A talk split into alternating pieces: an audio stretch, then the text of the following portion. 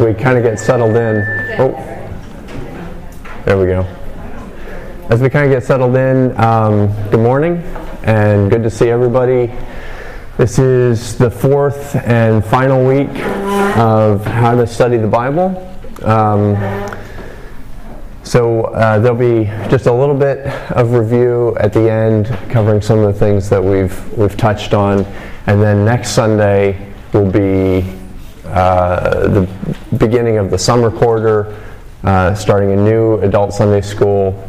Um, Dr. Munson, Mr. Munson, Paul Munson, depending on how you address him, he'll be teaching on Jeremiah for the adults, and uh, there will be a, uh, a combined children's Sunday school class in here, and the Jeremiah class, I believe, will be in the sanctuary. So that's what's coming up.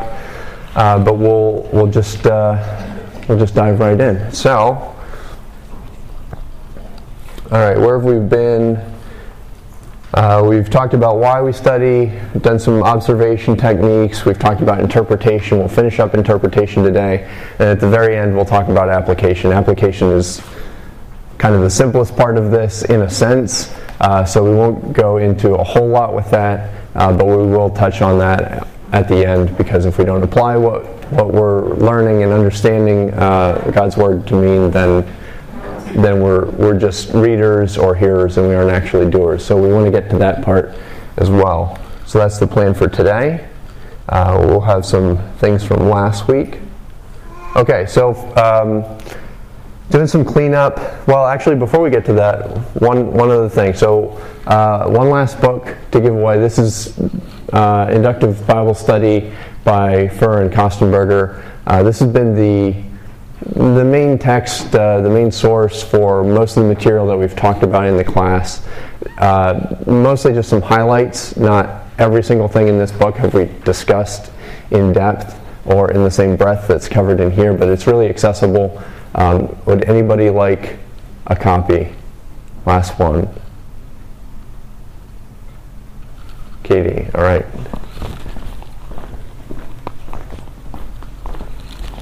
There you go. All right.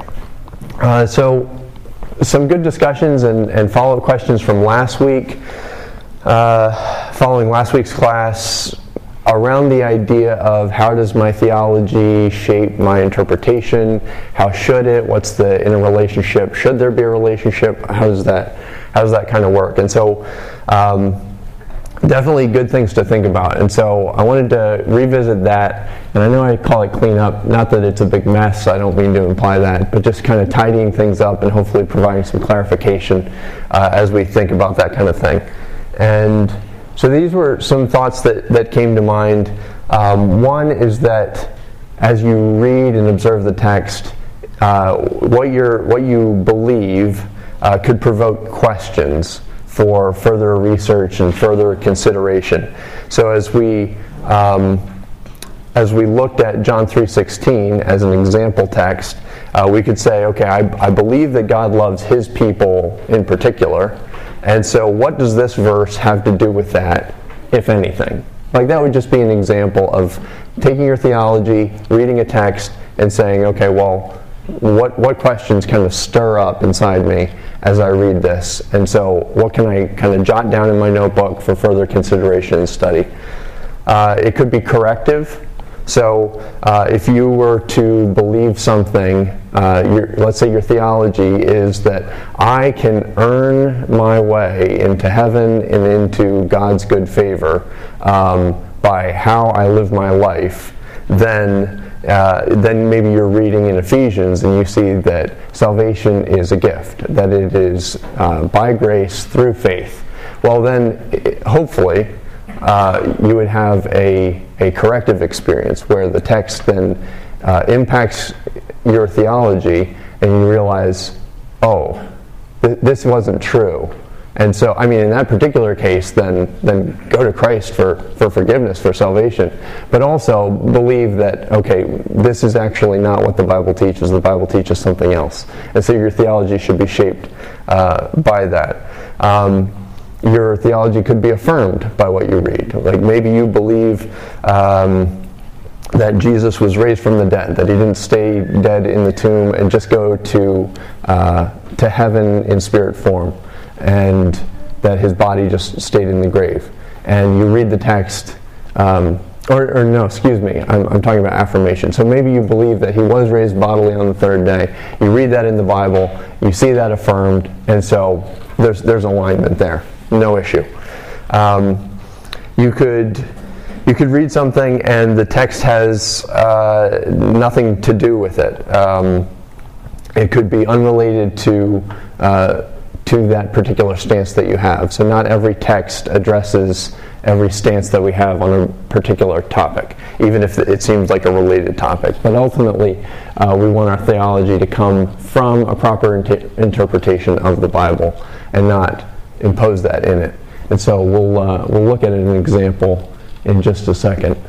Um, any any thoughts on this? Anything anyone would want to add to this list? This was just kind of uh, what bounced around in my head, kind of considering this idea. And if not, that's okay. I also understand it's the first couple minutes of class, and so people's people might not be warmed up just yet. Yeah, Erica. I just think that number four is just like an important, is like kind of a high point in this thing because like it can the bible is like a comprehensive work and so like your theology is like likely based on like large portions like synthesized and it can be tempting to try to like use proof tech like to find your theology in places that it doesn't belong. So mm-hmm. like i think like four into five like ultimately like your theology is because of a proper interpretation. And that might be a comprehensive interpretation but it's not necessary to like suck something out of a verse that's not there to to say something that it doesn't mean to say because like authorial intent like is that what they is that what god meant when he wrote that verse? Right right yeah so uh, we have all of god's word. If everything were contained in a verse or a chapter then that would be all we would need but instead we have all of scripture and so different parts of it can contribute different things to our understanding on a whole host of topics. Uh, so yeah, we don't have to find everything in one particular verse or passage. So here's an example. So let's look at baptism for say, uh, for example. Like let's say you have a theology of baptism, and maybe you uh, are coming from a Paedo-Baptist standpoint, or maybe you're coming from a Credo-Baptist, uh, based on profession of faith alone uh, standpoint. And so uh, you get to Acts 16 and actually, could we just have uh, two volunteers rather than me do all the talking? One, uh, one volunteer for each, each uh, section here. Kenzie? Okay. One more?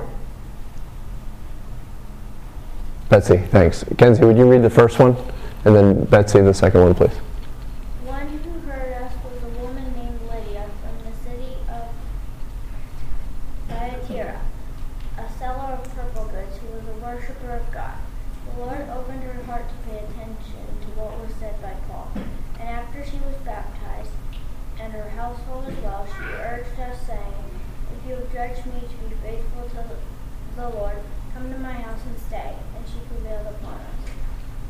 Okay, thanks. And Betsy?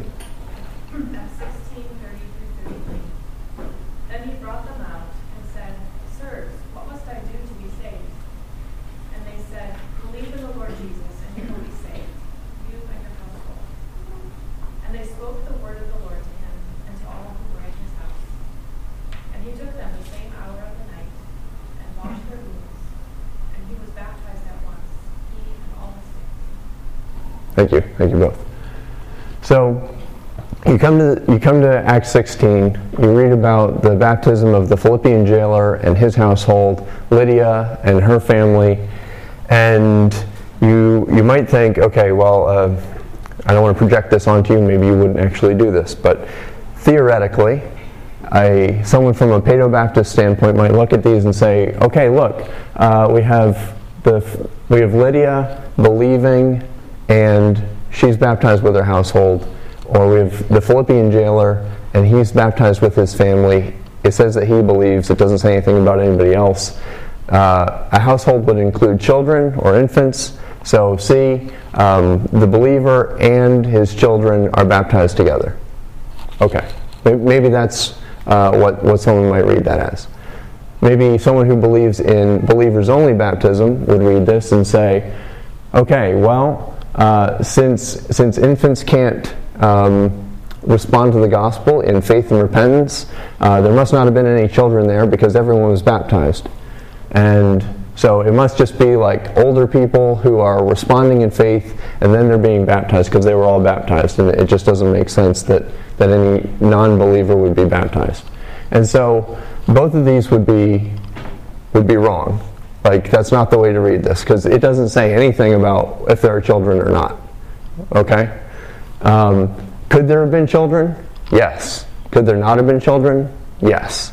But it doesn't say, so we don't know. It says families, it says households, but it doesn't give us the details of what's in there. So, in, in, in either case, regardless of a person's theology, this isn't the verse to, or the passage or the chapter to say, oh, okay, this is, this is what I ought to think about baptism specifically as it pertains to children. If it if they should be or shouldn't be, or if it should be after a profession of faith or not. Now, could it be part of uh, a larger understanding of something? Could, a, could someone with a, a Paedo-Baptist view look at this and say, okay, well, I see families and households, and so that, that kind of fits in with um, like Abraham and his household or family receiving the sign of the covenant um, back in Genesis. And so I see continuity there now in the New Testament with the whole household, the whole family receiving the sign. And so that it could fit in that way, but you don't want to say, okay, well there were definitely children in there because that's putting something in there that, that doesn't already exist. Now similarly, um, uh, a believers only uh, Baptist could could say, okay, well in the second in the second section, as it pertains to the Philippian jailer, like they heard the word of the Lord along with the jailer, and so they had the opportunity to respond in faith. And so, again, that could be part of their lar- lar- uh, larger theology and, and um, trying to take different things together to come to a conclusion about something my point isn't to teach about baptism. My point is just to say, okay, our theology can be one thing, but just because we believe one thing, we don't want to impose that onto the text. Does that make sense? Is that fair and reasonable? Anybody have any comments, questions about this idea of theology interacting with your interpretation? Okay. Hopefully that's because it makes sense and I haven't just confused everyone. All right, uh, so last week we were looking at uh, John 3.16 and we had looked at a whole bunch of verses um, where we were trying to understand what world meant. Uh, in John 3:16, God so loved the world, and we looked at uh, some other passages that world is used, specifically the Greek that's translated into world, cosmos or, or cosmon, and uh, we were trying to figure out what could it mean, and um, then we got to the end of the class, and I put up there, so what does it mean? In light of the possibilities, what does it mean? Well, I, I kind of, reflecting on that, realized, well, I think I was kind of jumping the gun because we hadn't fully exhausted all of our uh, tools and resources for interpretation. So I was asking you to do something when we hadn't fully gone through the steps, um, and so that may have added to the confusion, but as, as you'll see, you, there, there's more opportunity for confusion. So, uh, but we'll, we'll work through that together, and that's, that's okay. So I just wanted to let you know that it, just because we had looked at the possibilities, it didn't mean that uh, then we should be able to necessarily come to come to a conclusion. But some of the, the things that we looked at and looking at context and whatnot uh, could be indicators in our study and, and help us along the way. All right, so wrapping up word study. So this is kind of where we left off last week when we looked at um, at what things, what what words could mean when they appear other places in Scripture. And so these are some of the pitfalls, some of the errors that we would want to avoid as we do word studies. And so uh, we wouldn't want to. Um, we wouldn't want to think that all the possible meanings of a word apply in every instance and appearance of that word. So, when, for example, with John 3:16, we, we saw that world could mean um, the human race. It could be all of creation. It could be creation in, in, including all of the contents, all the people and and uh, created things in creation. Um, it could be unbelievers specifically. It could be the pleasures and advantages and, and things of this world, the temporary things. And so every time we see the world, word world, we don't want to say, oh, it means all these things at the same time in every case. I mean, we don't do that in English. Uh, we, we, talked about the, the idea of um, maybe someone tying a bow on, on, uh, on the top of a present and how there's also a hunting bow, uh, a weapon of archery. And so you don't, someone doesn't say, I'm going to I'm going to put a bow on the top of this present, and someone thinks, oh, well, that means all the, all the possible meanings of bow at the exact same time. No, one, one, one particular use is intended by that word. And so the same, same applies when we're, when we're studying the Bible. Not all the um, possibilities apply at the same time. Uh, it, the author intended one thing and was trying to communicate one thing with that particular word. So, uh, not, not the full range, but just one specific thing. We also don't want to assume that each author uses each word to only ever mean one thing. We don't do that. Um, other authors in English don't do that. It's not the case in the Bible. Uh, we can find John using the word world or cosmos uh, different ways. And so depending on how it's used in context, in a verse, in a passage, um, he, he means one particular thing. But it could differ in one place than it does in another. He's not stuck to, just because his name's John uh, or, or, something, doesn't mean that he only ever uses world one way. Uh, so, so, there's the same kinds of flexibility as there are in English. That's, again, going back to context and the importance of that, um, that would help inform and un- help you understand um, what, what is meant. And then lastly, just because different words are used doesn't mean that the author intended to communicate different things. Now that might sound confusing. Uh, could someone read Psalm 19, verse 1 out loud for the class, please? Psalm 19, verse 1.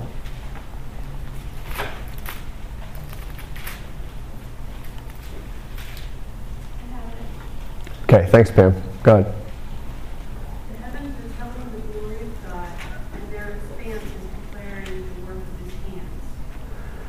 So the, the two words, I think you used, was it telling and declaring, or telling and proclaiming? Telling and declaring, okay.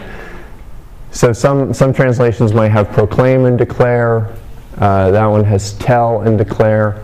So just those are two different words in Hebrew, but it doesn't mean that they're trying to communicate different things. Just because it, it's um, it's uh, like a parallel uh, poet, poetic type way of explaining something. There's repetition. And so just because he doesn't use the exact same word in both places doesn't mean that we have to say, oh, well, there's, there's something hugely significant here that we have to, to understand the nuances of each, each of these things. The same kind of thing happens in English where people repeat themselves using different words and they're just, they're just making emphasis. It's, it's not, um, it's not that they're they're trying to communicate something significantly different by just using two different words. So just something to um, kind of help us and, and realize that not, not every difference means something significant that, that requires a lot of time and additional study. So just some, some uh, guidelines, some errors, some pitfalls that we might be tempted to fall into. All right.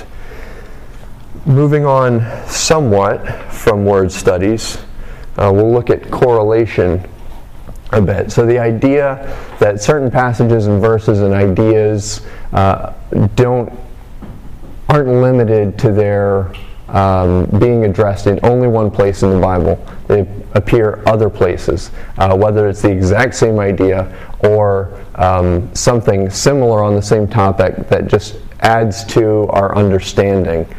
And so, some resources that, that we could use um, to, to get us there. I mean, a lot of study Bibles will have cross, cross references in the, uh, the center column or the margin or down at the bottom or something like that to help point you to oh, this is another place that the editor or author thought uh, the same kind of idea is being addressed somewhere else. So that can help point you somewhere else. I think the first week of class, somebody when we talked about what are the resources that we have available, uh, when we don't understand what it is we're reading, like I'll look, I'll look at the cross reference and see if uh, what I find somewhere else gives us some, uh, some clarifying insight. Uh, we have a book at home. It's called The Treasure of Scripture Knowledge. It's kind of like a concordance, but it it's also, I, I would say, passage or phrase based. Um, it's not just single words like a concordance would be. So if there's an idea that appears in multiple places, it can point you there. So I just thought I'd throw that up. Concordances, we looked about we looked at that when we looked at word studies and where are all the places that this word in this language appears in the Old or New Testament or whatever the case may be. And also, again, biblical literacy or familiarity comes into play here. Uh, so the more you're familiar with the Bible, the more you see uh, a theme or an idea surface as you read through, um, the more that can help you. And, and, and maybe you're reading uh, about the, the baptisms in, um, in Acts 16, and you say, oh, well, maybe you are making a connection between households, and so you want to go back and you want to look at Genesis and, and look at um, uh, circumcision with Abraham's household in Genesis 17, something like that. So uh, the more you're familiar with things, the more you can kind of do some of your own kind of cross-referencing as well and, and exploring God's Word that way. Uh, I would also, one, one additional thing that came to mind after uh, after I had made the slide was a systematic theology. Um, and that might be helpful also because the idea there is that the author is taking uh, input on a whole host of, or well, on a whole host of different topics, but uh, is is resourcing the Bible to inform that and synthesize that into a particular stance on a particular aspect of theology. And so whether they are just informing you of, okay, this is what I believe and this is why based on the Bible, and they're saying, I think this text and this text and this text all inform that, that can help you see where this topic is addressed in the Bible.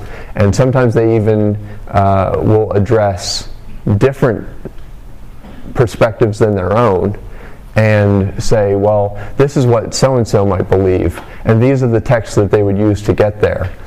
And I think that this has merits because of this, but I think where they go wrong is, is this, this, and this. And they might explain all that. And that might help you as well to see, okay, even if this, these texts don't inform this author's stance, they inform somebody else's stance. And so I can look at those as well and see how that does or doesn't impact um, this topic and what I believe about it. So that that might be another uh, helpful resource. Anybody? Would anybody add anything to this? Um, I'm not the only one with with ideas, so we want to be able to learn from one another. Yeah. I would just, um, the expectation as we approach Scripture, too, and just seeking the Holy Spirit's wisdom, the Holy Spirit will correlate. Like, there are things that come to mind. yeah. As you're reading, um, he is an invested part of our study of Scripture and asking for that wisdom and expecting right. him to speak to us and help us make connections and help us get a bigger picture. I think he's also a tool. Um, yeah. Right.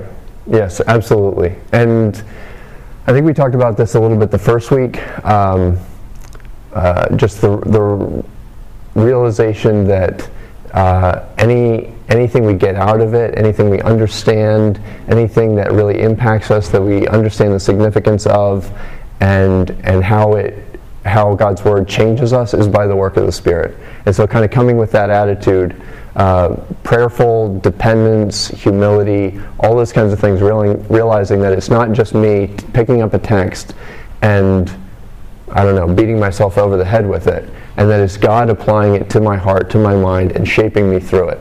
So, yeah, that's a great point. And so, any, any sort of practical things that we talked about. Uh, steps and processes and procedures to studying your Bible is certainly not against um, the work of the Spirit to actually apply this to our lives and change us. Um, it's, it's ways that we can uh, seek to avail ourselves or expose ourselves to what the Bible says. But if, if the Spirit's not working, then working in us, then it's, it's not, it's not going to mean anything uh, talked about the um, like some secular scholars, I think, the first week, and just how there there are secular scholars who might be able to get to the right interpretation um, in in some cases better or more accurately than we do sometimes, but it doesn't have the same significance to them.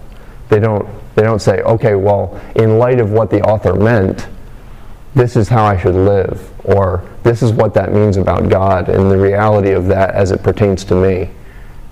And, and I should worship, or I should live for Him, or I should glorify Him. And it just stops at interpretation. It's like, like analyzing any other historical document uh, that they might understand, but it, it doesn't have the same significance that it does to a believer. The Spirit's not working on that person through His Word.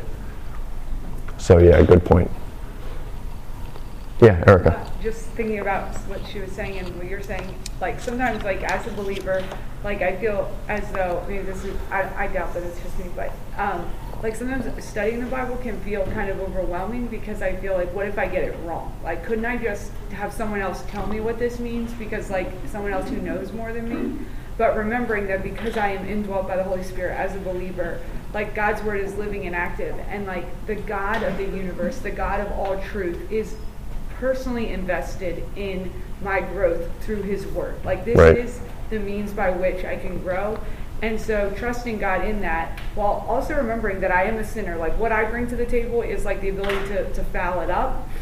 And so like being humble in like my Bible study, but but being reliant on the Holy Spirit and not not doing something just because out of fear that I could mess it up. Yeah. Right. Yeah. Right. That's well put.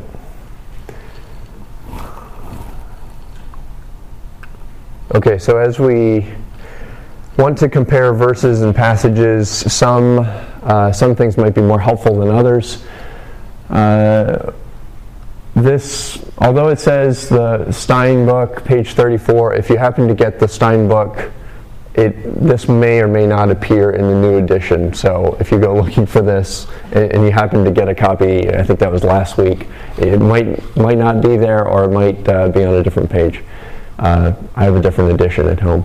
And so this is just basically saying that, oh, for example, if you're reading in Galatians um, and you want to know what a word means or you want to look at, at this idea in other places, uh, kind of work out from the, the most relevant to the least relevant. And, and this is like this kind of sliding scale of resources from most important to least important. Like if you're in Galatians and you see maybe some other things in uh, other Paul, other letters by Paul, like those are probably your first first places to look. First look in Galatians, then looking at Paul's other letters, and then look in the New Testament, and then work your way into the Old Testament, and then and then out from the Bible. And it, it's not saying that every time you do a word study or you try to understand what a passage means, you have to go all the way down to Time Magazine at the end and some article that you read there or some blog post by whoever on, on the internet. But it's just saying that like where you focus your attention should have the most relevance and significance and importance for that particular text. So just realizing how you can kind of work your way out that way. So if we were doing this with John, going back to John 3.16 and, and world or cosmos, um, this is a picture from Strong's Concordance so all the instances of world in the New Testament. and not all of them are cosmos, but most of them are. And so from blue, the blue line on the left column to the blue line in the third column, uh, that's where world appears. That's all the, all the times that world appears in the New Testament. Now, the, I mean, if you were to squish that into kind of um, compile that into just full columns, that's probably about two, two to just over two columns in, in this concordance. And so if you looked at, now if you look at the, the red boxes, that's uh, usages by the Apostle John. So he has like two down here at the bottom, uh, about two thirds of the second column, and about uh, about a third of the third column. So if you kind of move this chunk down to here, that would be about one full column. So usages of world in the New Testament, John has about half of them. So he's this is a, wor- a word that is very frequent in his vocabulary. And I think all but maybe three times uh, it's the Greek word cosmos, con, cosmon, some, some variation of that. And so uh, if you were working your way out, like we were just talking on the previous slide, and looking at the maybe the most relevant passages and kind of trying to understand the possibilities for the word world and uh, where that appears and how it's used, then um, starting in the book of John, you would see the most. I mean, that's the red box in the center column, and also like these one or two at the bottom of the left-hand column. And then you could also look at first, second, third John and Revelation. That's this box on the right uh, that has fewer, but certainly not an insignificant number. And then from there, you can go to the other sections uh, that aren't boxed in, where it appears in uh, in the old, or excuse me, in the New Testament. Actually, I need to restate that because actually, from here, where is it? Here, up to the blue line is the Old Testament. So, yeah, okay, so the blue line could have been here, and that would have been New Testament. From here over to there would have been New Testament. From here to the blue line is, is Old Testament. Uh, so as you work your way out, you would just you would note that and see how it's used, and look for the most relevant uh, and helpful helpful places as you did your study.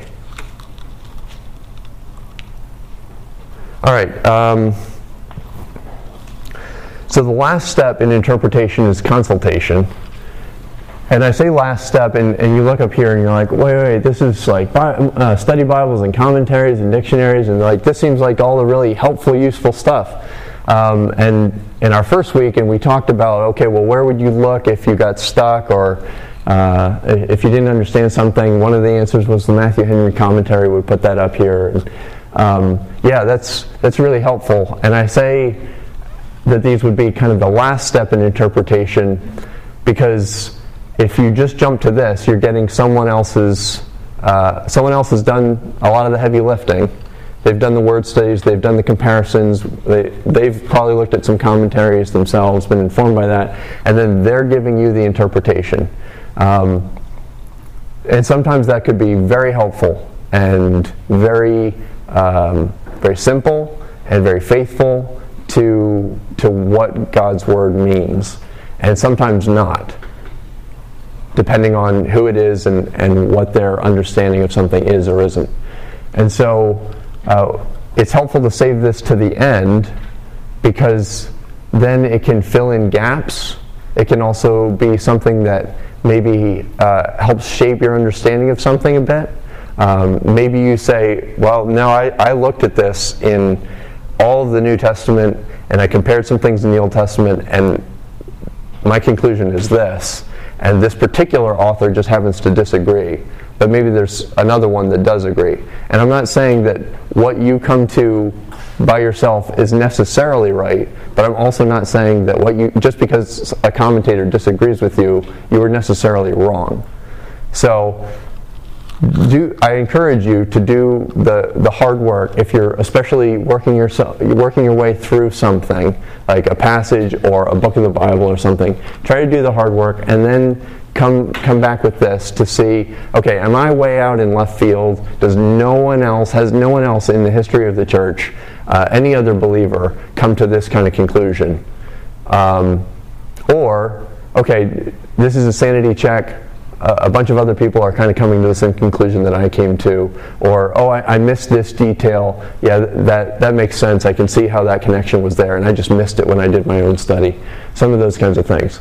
But as far as last steps go, I would I would recommend this be the last step, except for uh, maybe the book introduction in like a Bible study that can give you a helpful sense of the setting, the context uh, in, in which um, the events take place, or that when the author wrote it, or whatever the case may be. Maybe a Bible atlas, uh, and just getting familiar with the geography and where this is all kind of taking place. Um, uh, many of us in the backs of our Bibles might have the map of, of Paul's uh, missionary journeys, and so maybe we aren't all that familiar with, well, where exactly is Corinth, and where is uh, Lystra, and where's this and that and Macedonia and whatnot. And so getting a, a, sense of where this is taking place around the Mediterranean can, can kind of help us as we then read through something. Um, but in general, I would encourage you to use this as a last step. And um, I, am not saying that I always use it as a last step. Sometimes I could be reading something and it's like, okay, I, I really just want to get a sense for what this word or what this verse means somewhere. You pop open a commentary. It's very simple. It's like, okay, yeah, that makes sense, uh, and, and move on.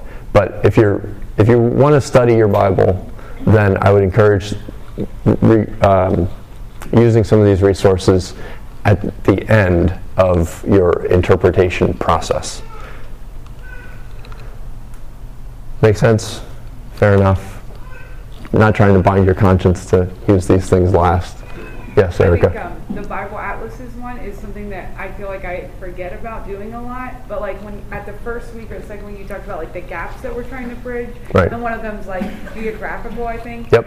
And like I was recently, like this is kind of humbling, but I'll just say it anyhow. I was studying in Galatians, and I thought that Galatians was like a place. Like I thought it was like a town, like Carlisle. Mm. But then I was like, I where is this in relation? And I realized that Galatian is like a region. Yeah. And like there's so many other places like other like when they talk about churches that are in Galatia and like that was super like enlightening for me. It's like, oh, I never really looked at an atlas to understand like what it was. Yeah. And so like I think that that does bridge a lot of gaps. Like you find out, oh, like Paul talks about, I think it's like Lystra or something. I can't remember now. The other mm-hmm. towns, it's like, oh, that's in Galatia. Yeah. Like, and so it helps you to bridge gaps, and it builds biblical literacy. Right. Yeah. Thank you for that. Uh, let's see. Okay, so that's consultation. All right. So I know that there were some lingering questions and thoughts about John 3:16. So we'll, we'll kind of apply some of what we saw on the previous slide about commentaries and whatnot to John 3:16 world. We are kind of scratching our heads at the end of last class, so we'll circle back and we'll see if this helps us any. So just kind of running through a few examples. So. Um, if we were to look at John Calvin's commentary, for example, and we were to look at uh, trying to understand what world is in John 3:16. So I highlighted some sections here, and so he talks about the human race. Uh, he talks about um, the importance of the word world and uh, how it's um, uh, where lost my lost my line. Uh, nothing found in the world that's worthy of the favor of God. He shows himself to be reconciled to the whole world when he invites all men without ex- exception. So, hitting on human race and uh, inviting all men, it seems like he's looking at the human aspect, um, but he does talk about whole world. So, some might read this and say, okay, maybe it's creation and humans, or some some might zoom in and say it seems like he, he's looking at the human race here. So that's that's Calvin on world in John 3:16. If we looked at D.A. Carson, uh, and I also noted that this section in blue in the middle is something that I saw uh, attributed to B.B. Warfield somewhere else. Um, the idea, well, he first argues against believing world to be the elect, and then he moves on to say that when when John's using world, he's talking not in quantity but quality. It's not uh, about the breadth uh, that is loved by God, but the fact that it's fallen and the badness uh, in relationship to, to God. And so uh, it seems that he's looking at the wickedness of people. So again, it seems kind of like the fallenness of man. Maybe Warfield is kind of noting like just the badness of, of fallen creation. And so that's kind of their some aspects taken from Carson and Warfield on what world might mean in John 3:16. If you look at Matthew Henry, he talks about the love, uh, loving the world of fallen men. Uh, it's a worthless world. The general offer of salvation is made to all. Um, God loved the apostate, lapsed world. So the sinful world, uh, again, it seems like he's kind of focusing on on the people. Um, just in the fact that he's talking about fallen man and, and apostate and lapsed world. Um, when you're reading a commentary, there's even some interpretation there that you're kind of working working with. Uh, some other mentions, John MacArthur says the sinful world of humanity, so he's focusing on the, the human aspect.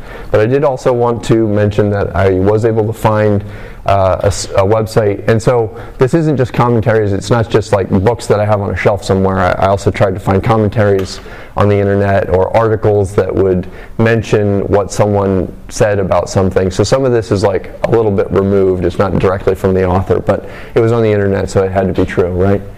Um, good, you, you laughed, you're awake. Uh, so it does. I did find mention that John Owen, Francis Turretin, Turretin. I don't know. Someone can tell me. Uh, John Gill and A.W. Pink say that this is believers or the elect in view here with the world. And so, if we if we looked at all these commentaries, have we really made all that much progress from where we were last week? And our discussion kind of around the room about what does world actually mean? Uh, what did John the apostle mean when he wrote "God so loved the world"? What was in his mind uh, when he was writing that down?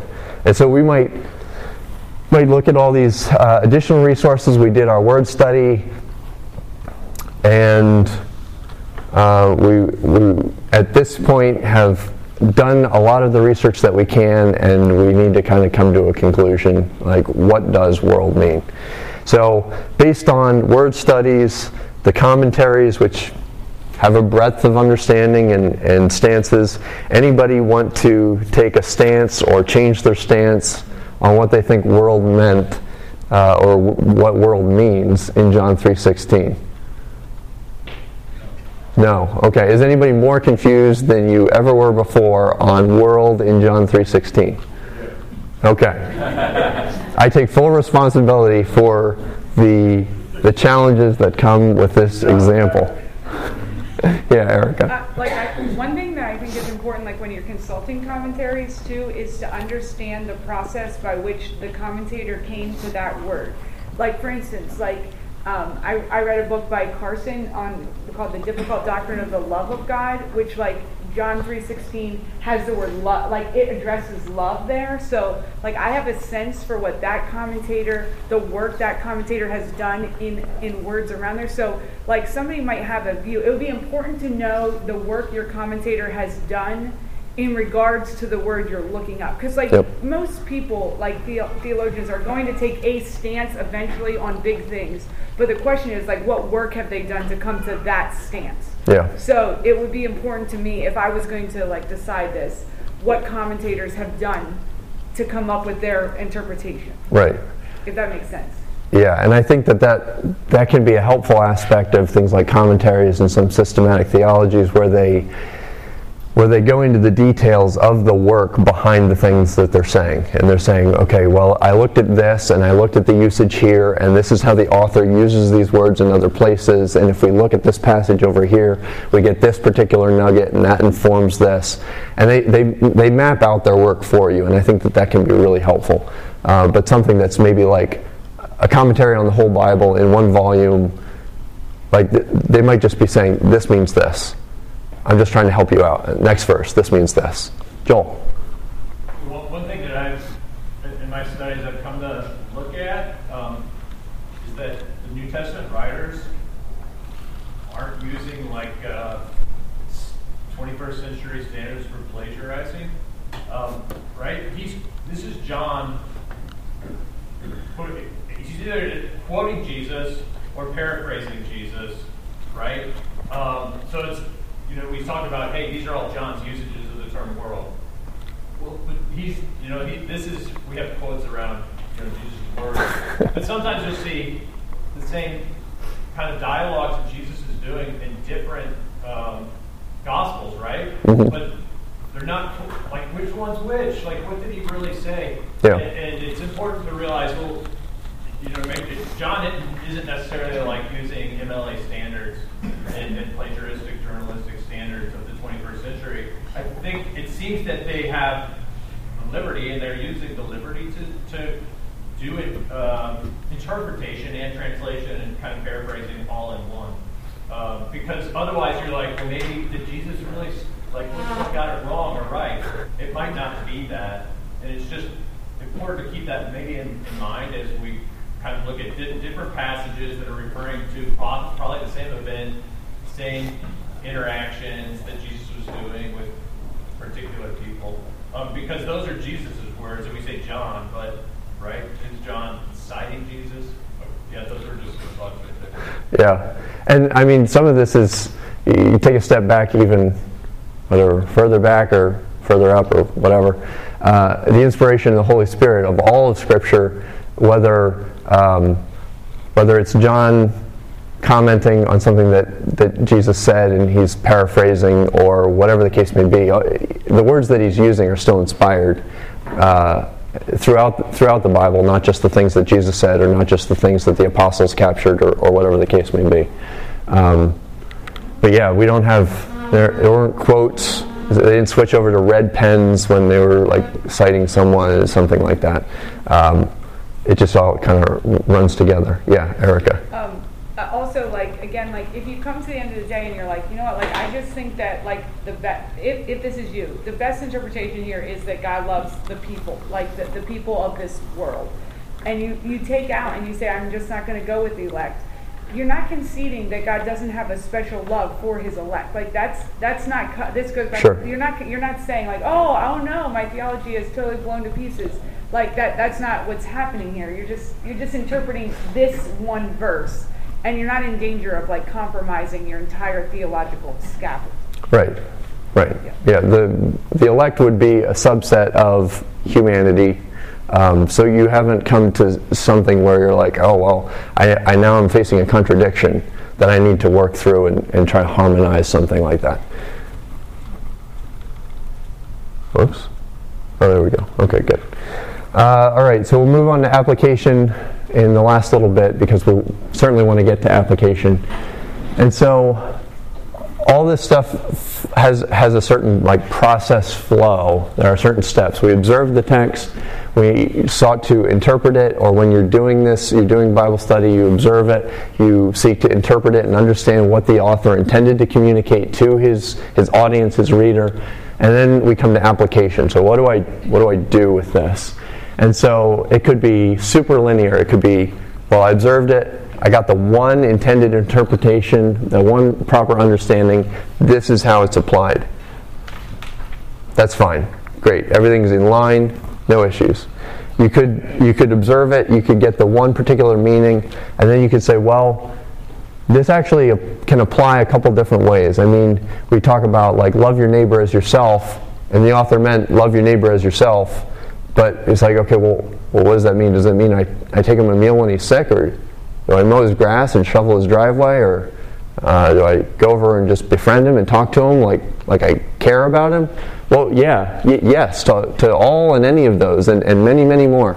So uh, uh, some, something can have one particular meaning, one particular uh, intended understanding, but have multiple applications that flow out in the same direction from that.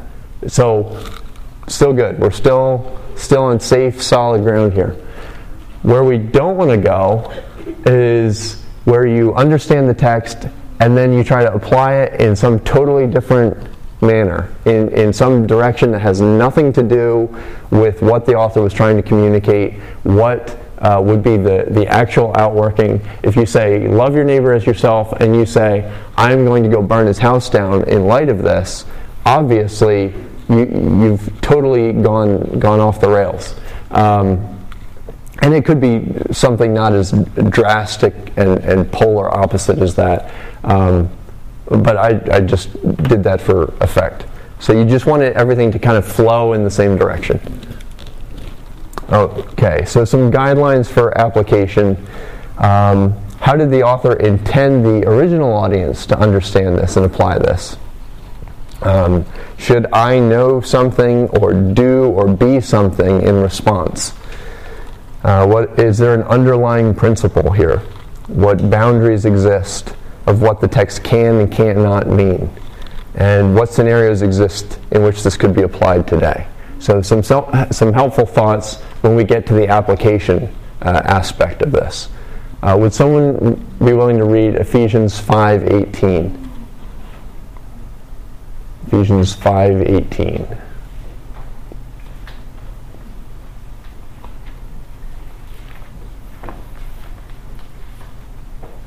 Uh, Thanks, Clyde. And do not get drunk with wine, for that is debauchery, but be filled with the Spirit. Okay, thank you. Do not be uh, drunk with wine, for this is debauchery, but be filled with the Holy Spirit. So, uh, we, we haven't done any word studies, we haven't uh, consulted commentaries or something, but it seems fairly straightforward. We might want to understand what be filled with the Holy Spirit means. We probably want to dig deeper into that. But the first half of that, do not be drunk with wine, that sounds pretty straightforward, right? So if we were trying to look at this and we'd say, okay, how did the author intend the original audience to apply this text? So uh, Paul writes to the church in Ephesus. Um, what does he want them to not do? Be drunk with Wine. wine. Okay, easy enough, right? Uh, so, is there something I should know or I should do or be in light of what he wrote to someone else? What he wanted for someone else? Yeah, Bob.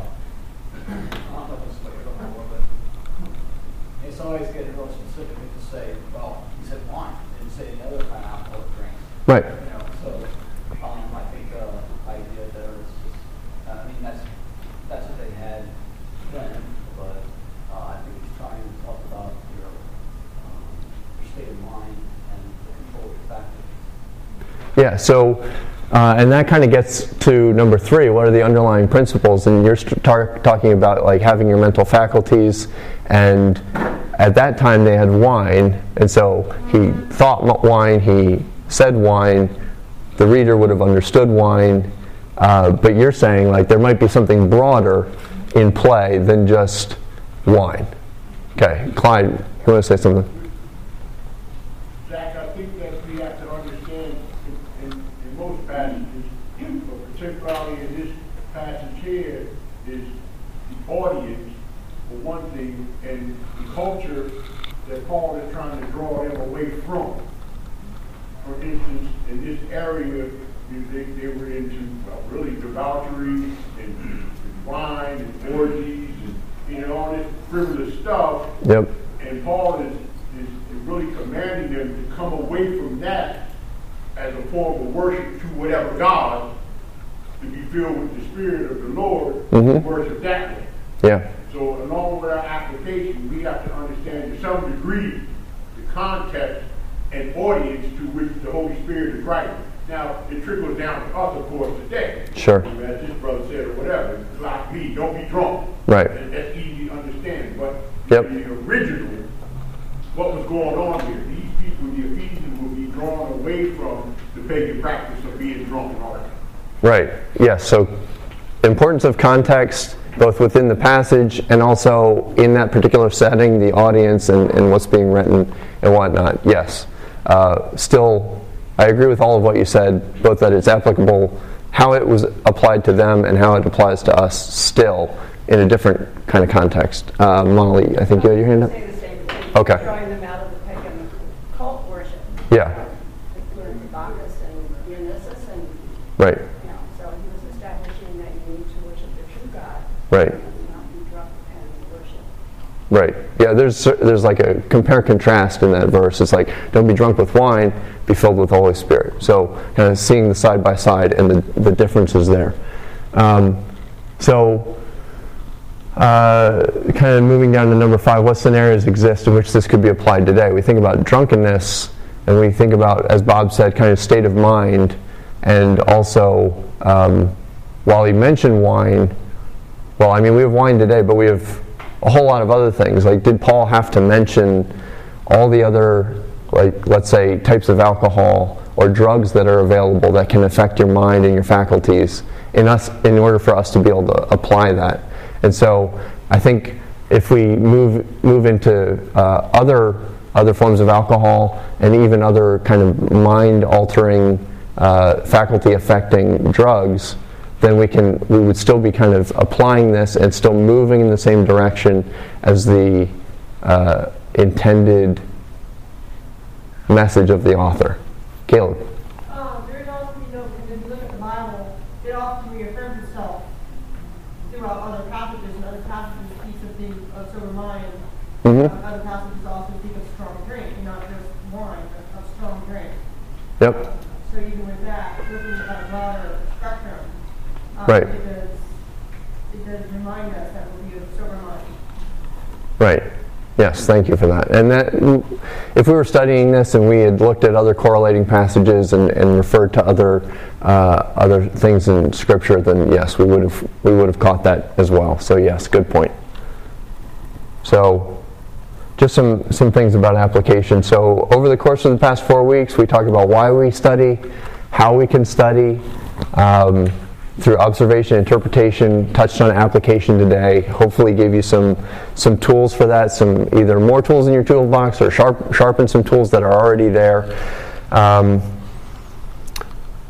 remembering that we wanted, as as Jen mentioned earlier, uh, relying on the Holy Spirit, praying that God would give us understanding, being humble, coming to God's Word and and learning from it, uh, being taught by it and shaped by it, and and we can also encourage one another in this. We can ask each other, like, hey, are you reading something? Are you studying something? This is what I came across. Um, as we look at some of the same things or different things, we can um, help shape each other's understanding and uh, we can encourage each other in that. We can be gracious to each other as we kind of work out, like, okay, I think this is the meaning and I think this is how it's applied, and, and kind of help each other al- along the path that way. And if we come to wildly different conclusions, we can graciously work through those and, and discuss how we came to those conclusions with each other. All right. I actually ended before the time is officially out. I have one minute. Any comments, questions, anything anyone got out of this uh, that they found helpful? Yes, Courtney. I'm just thinking about application, um, and something that's been helpful for me is, so like your example of love your neighbor. Um, like, we all would agree, like, yes, that's something I should do, but sometimes it's helpful for me to think about, like, how would I put that on my calendar? Like, Hmm. what, what neighbors did God give me? And where are they at? And, and so just kind of pushing that application to like practical, like what does this look like for my next week? Because I, I know for me, it's like I'm in the Bible study and, you know, maybe it's with a group of people and we're discussing and like, oh, I'm so excited, that's great. And then I go back to my daily life and it's Hmm. like I forget. Yeah. Like what that, that was. So it's, it's helpful for me to just think of those details. Um, and of course, like you had mentioned, asking the Holy Spirit that He would help me to apply that specifically the way that He's calling me to in that, Yeah. or that situation. Yeah. Ho- ho- ho- Hope this passage and uh, what it means to come to mind as opportunities arise. Even if I didn't, I didn't foresee it enough to be able to put it on a calendar and do something, be intentional about applying it. Although that's a good, a good idea. Like, how can this be in my mind continually so that I I can refer back to that if I have an, an opportunity. All right, uh, let's pray, and then I'll I'll dismiss. Heavenly Father, thank you for uh, the time that we've had together over the past four weeks to talk about your word and, and how to uh, seek to learn and grow from it. God, I ask that you would work through it, and we know that you do and will. God, um, help us to not only hear it and read it, but to uh, seek to do it and, and have it applied to our lives, that we would understand you more, that we would grow in our affection and worship and love for you the most, and that we would seek to love others in light of it. Um, God, we ask that you would give us both the desire and the ability to live for you. In Jesus' name, amen.